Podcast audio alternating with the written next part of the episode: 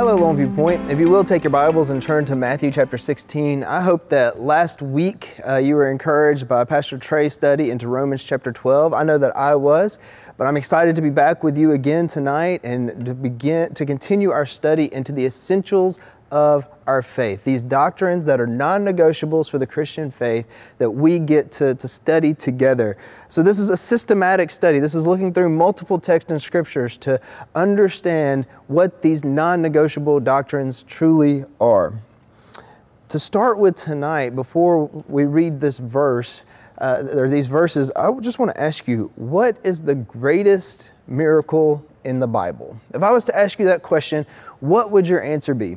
For those fishermen out here, I know we have a lot of those, they may have thought about in Luke chapter five when they were told to cast their nets to the other side and all the fish come out of the, the where they're almost breaking the nets. There's so many fish, even though they've been fishing all night long. Or maybe your first thought goes to where he calms the storm, where the, the ship is being tossed all about and all he does is speak and the storm stops. Or maybe you think about the woman who was healed just because she reached out and to- touched the cloak of Jesus as he was going.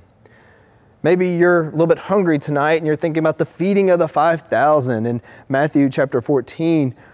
Or maybe the incredible raising of the dead of Lazarus in John eleven. Or the casting out of demons in Matthew chapter eight.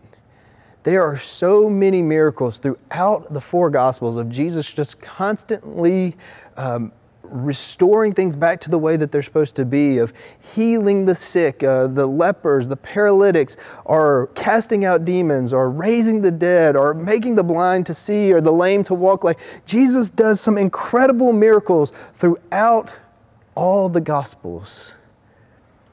But those miracles are only made possible by the most incredible miracle, the greatest miracle in the Bible, and that is God becoming flesh and dwelling among us. The incarnation, the, the Christ who is one hundred percent God and one hundred percent man, walking this earth is the most greatest, the, the most incredible miracle throughout the Bible, because it's through that that these other miracles are possible, including his own resurrection at the end of the Gospels as well. So if you will, we're going to start in Matthew chapter sixteen, verses thirteen through sixteen, and uh, we will be bouncing around a little bit tonight, but we are going to be looking at the humanity and the divinity of Christ. This is that non-negotiable. This is what he says here in Matthew chapter sixteen. Now when Jesus came into the district of Caesarea Philippi, he asked his disciples, "Who do people say that the Son of Man is?" And they said, "Some say John the Baptist, others say Elijah, and others Jeremiah, or one of the prophets." He said to them, "But who do you say that I am?"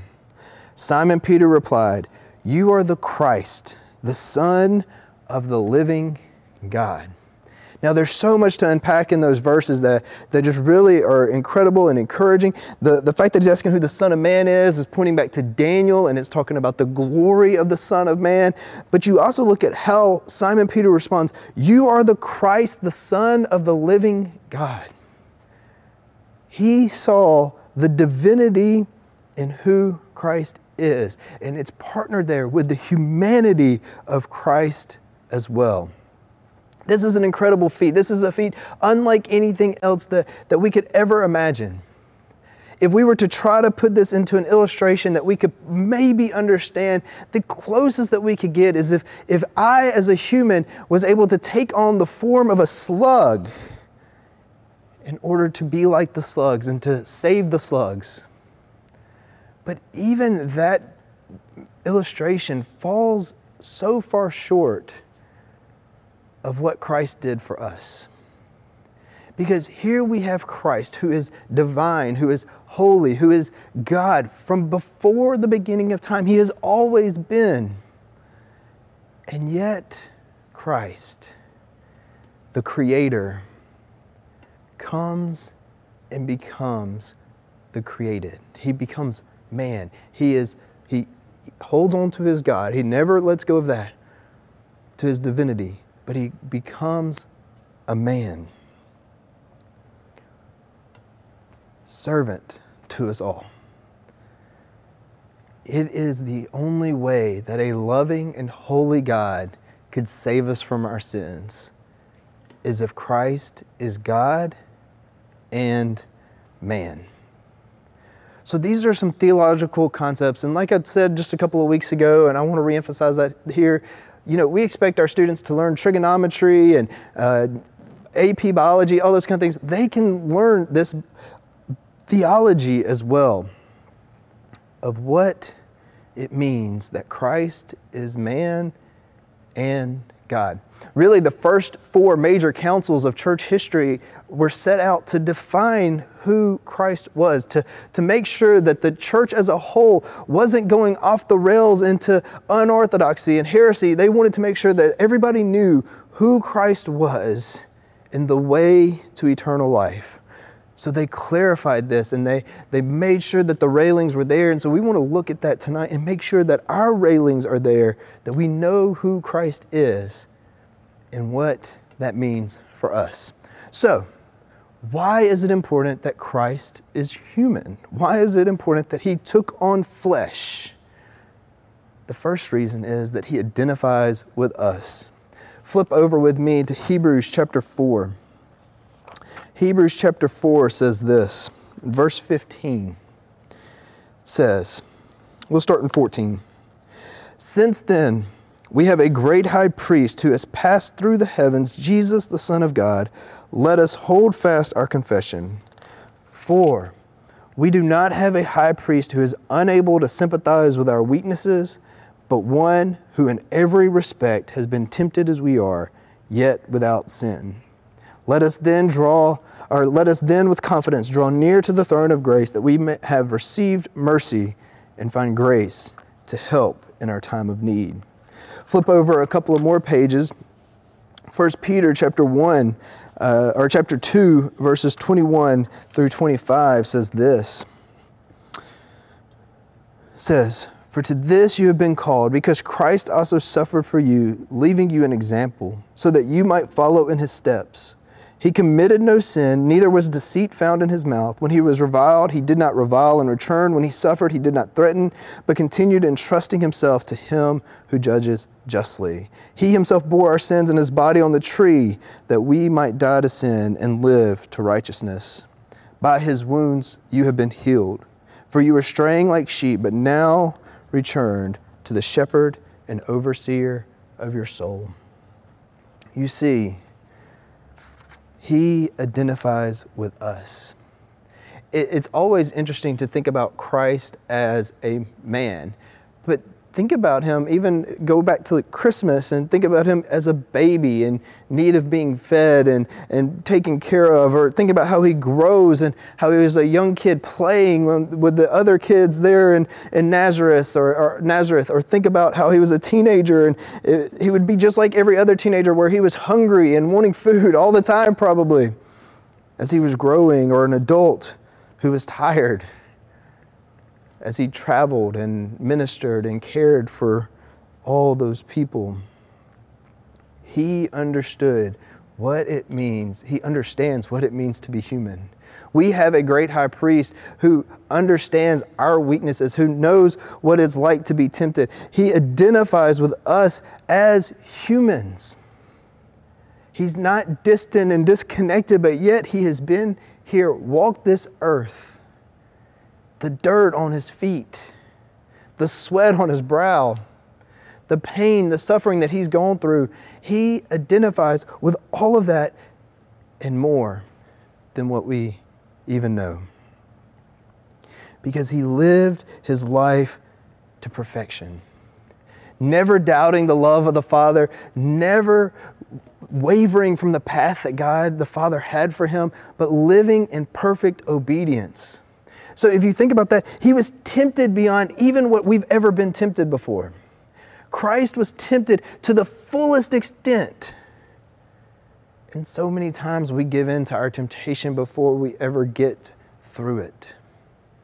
But here Christ identifies with us because he's been tempted, he's been tried, he's suffered, he's gone through pain, he's groaned, he's hungered, he's tired, he's done all those things, and yet he walked in perfect obedience with God the Father.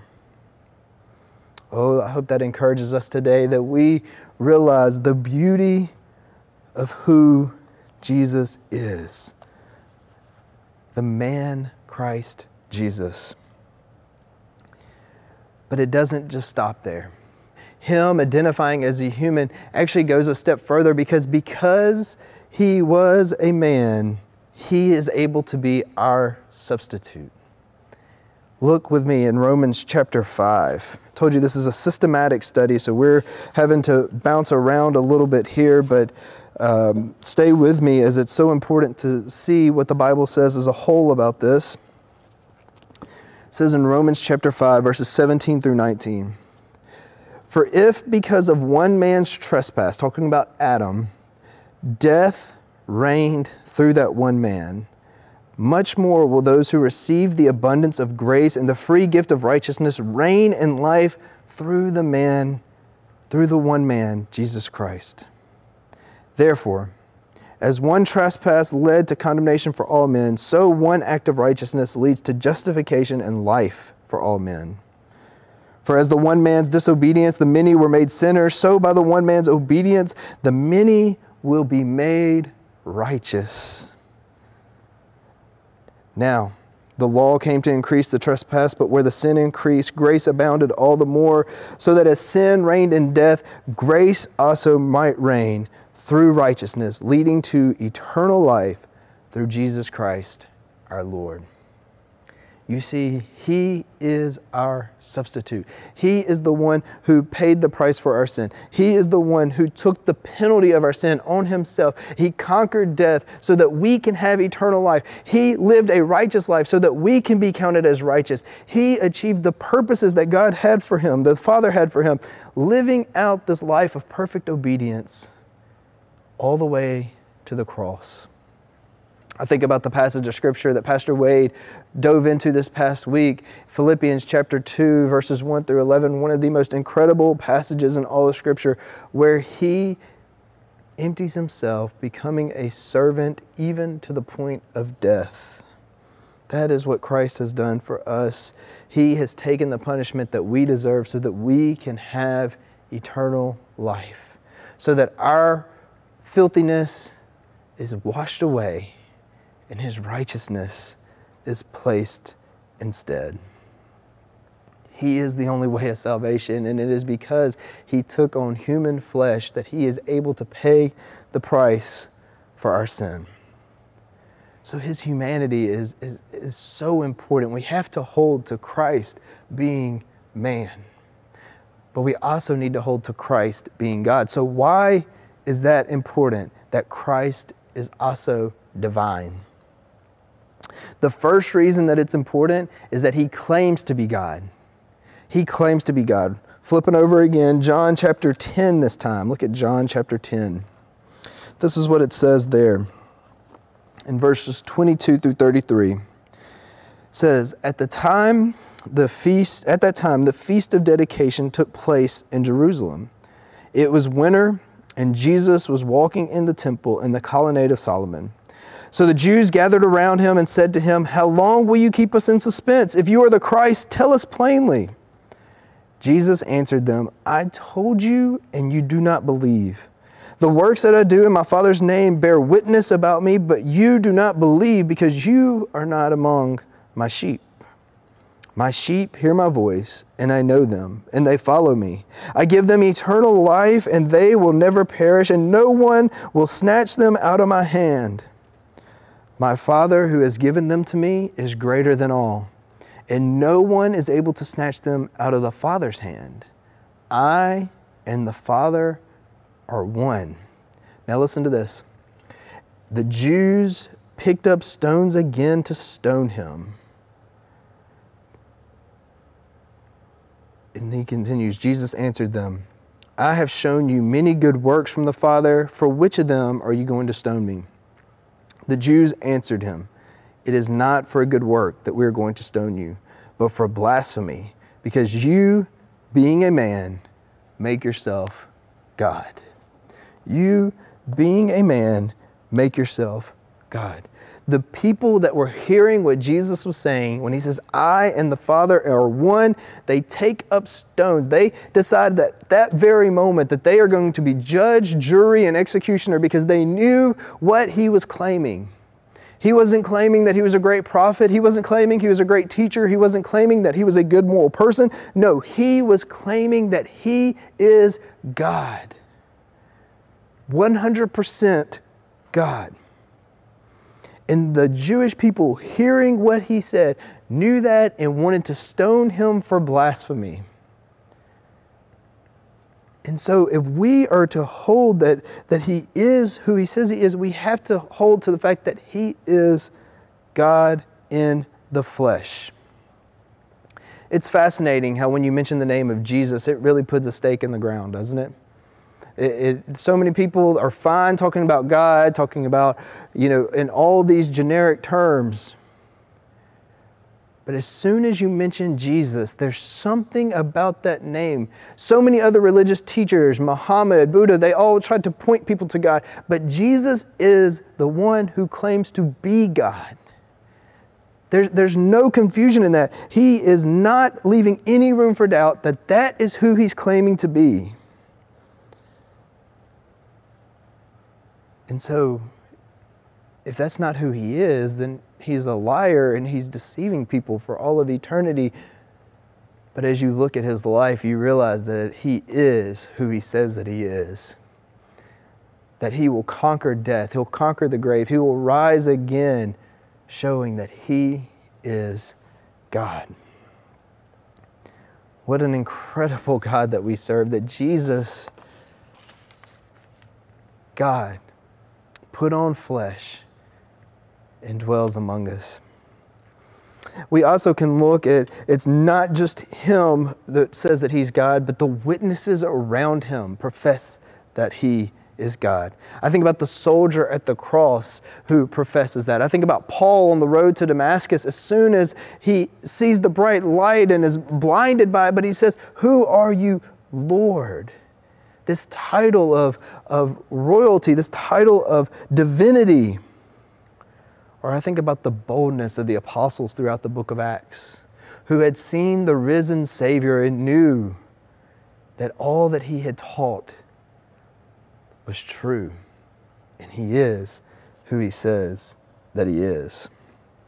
And so I think that we can hold to, to the fact that he is divine because he said it, because the witnesses around him said it. But I think that there's another thing, and this continues on in, in who he's claiming to be. But flip over again, Mark chapter two. Mark chapter two, verses one through seven. And this is what it says. And when he returned to Capernaum, after some days, it was reported that he was at home. And many were gathered together, so there was no more room, not even at the door. And as he was preaching the word to them, and they came bringing to him a paralytic carried by four men. And when they could not get near him because of the crowd, they removed the roof above him. And when they had made an opening, they let down the bed on which the paralytic lay. And when Jesus saw their faith, he said to the paralytic, listen to what he says, "Son, your sins are forgiven." Now some of the scribes were sitting there questioning in their hearts, "Why does this man speak like that? He is blaspheming." You see who they take him to be right there. Who can forgive sins but God alone? Who can forgive sins but God alone? You see, as we think about his perfect obedience and his humanity, it should also draw to our minds our sinfulness.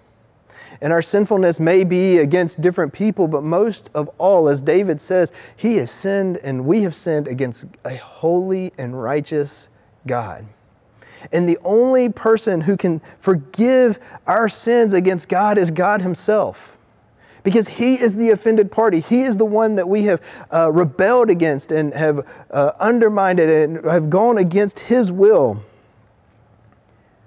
And so he alone is the one who's able to forgive sins.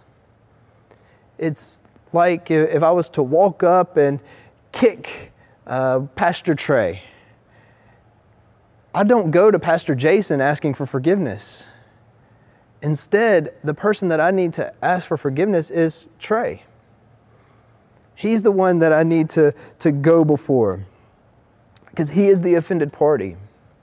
Well, our sins are a great offense to a holy and righteous God, and only God is able to forgive our sins. And so he sends his son, who is divine, to pay the price for our sins.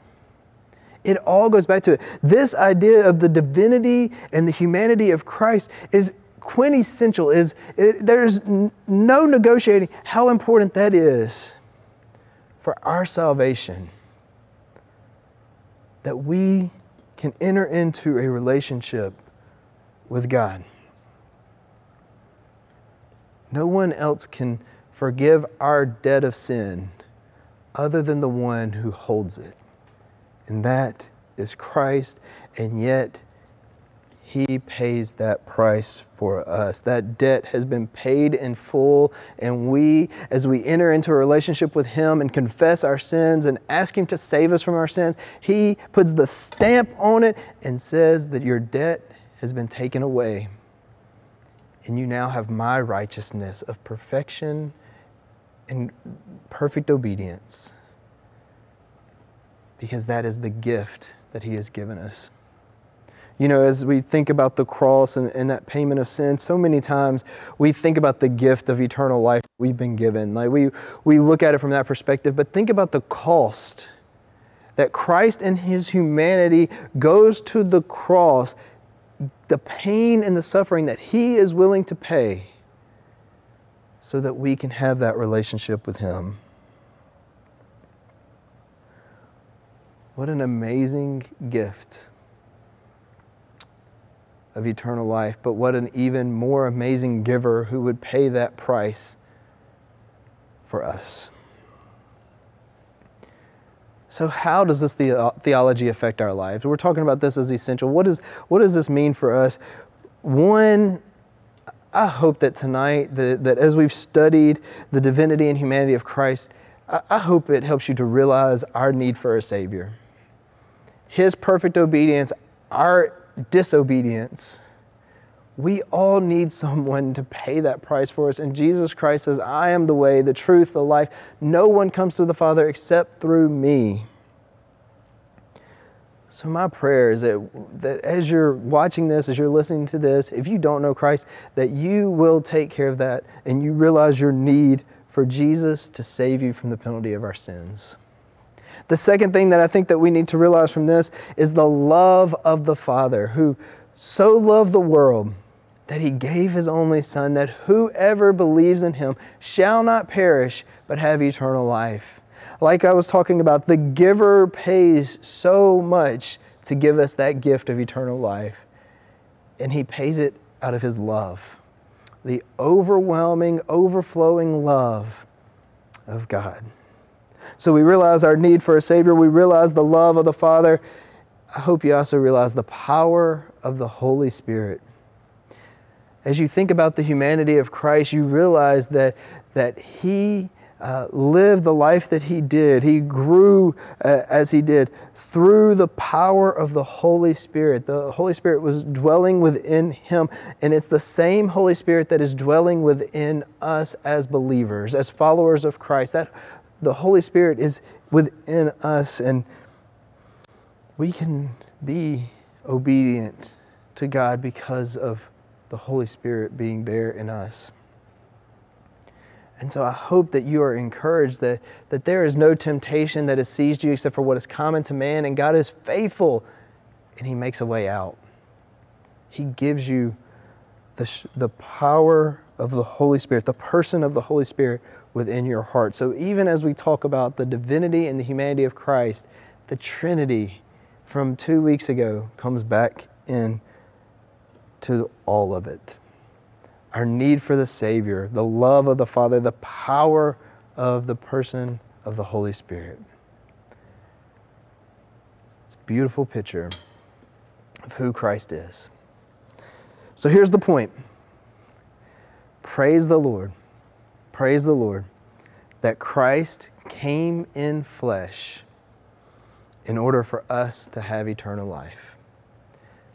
Trust in Him today.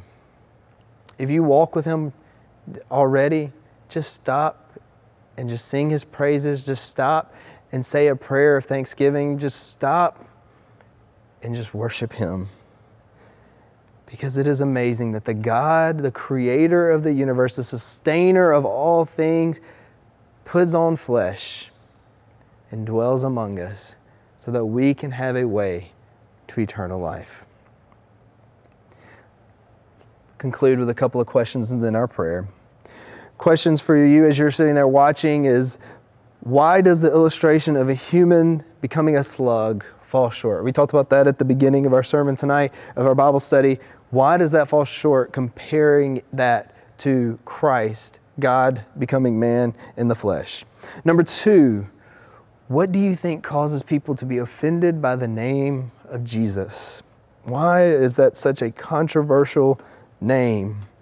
Number three, how does it encourage you to know that the Holy Spirit is within those who follow Christ? And my last question, why is it important to understand that Christ is fully God and fully man, all in one person? So, I hope that this has been encouraging for you as well, and that you have a better understanding of the divinity and the humanity of Christ Jesus. Let's pray. Father God, we thank you so much for the chance to open up your word, to study it, to know it better, to uh, just spend this time with you. And Lord, I thank you for Jesus. I thank you that He came, that He put on flesh, that He dwelt among us, that He walked this very earth, the, the dusty feet, all because He knew that we needed Him in order to have salvation. Lord, give us clarity. Give us a desire to know you more. Give us, uh, you've given us so much. Thank you for the gift of eternal life. Help us to praise you, the giver of every good thing. It's in your holy name we pray. Amen.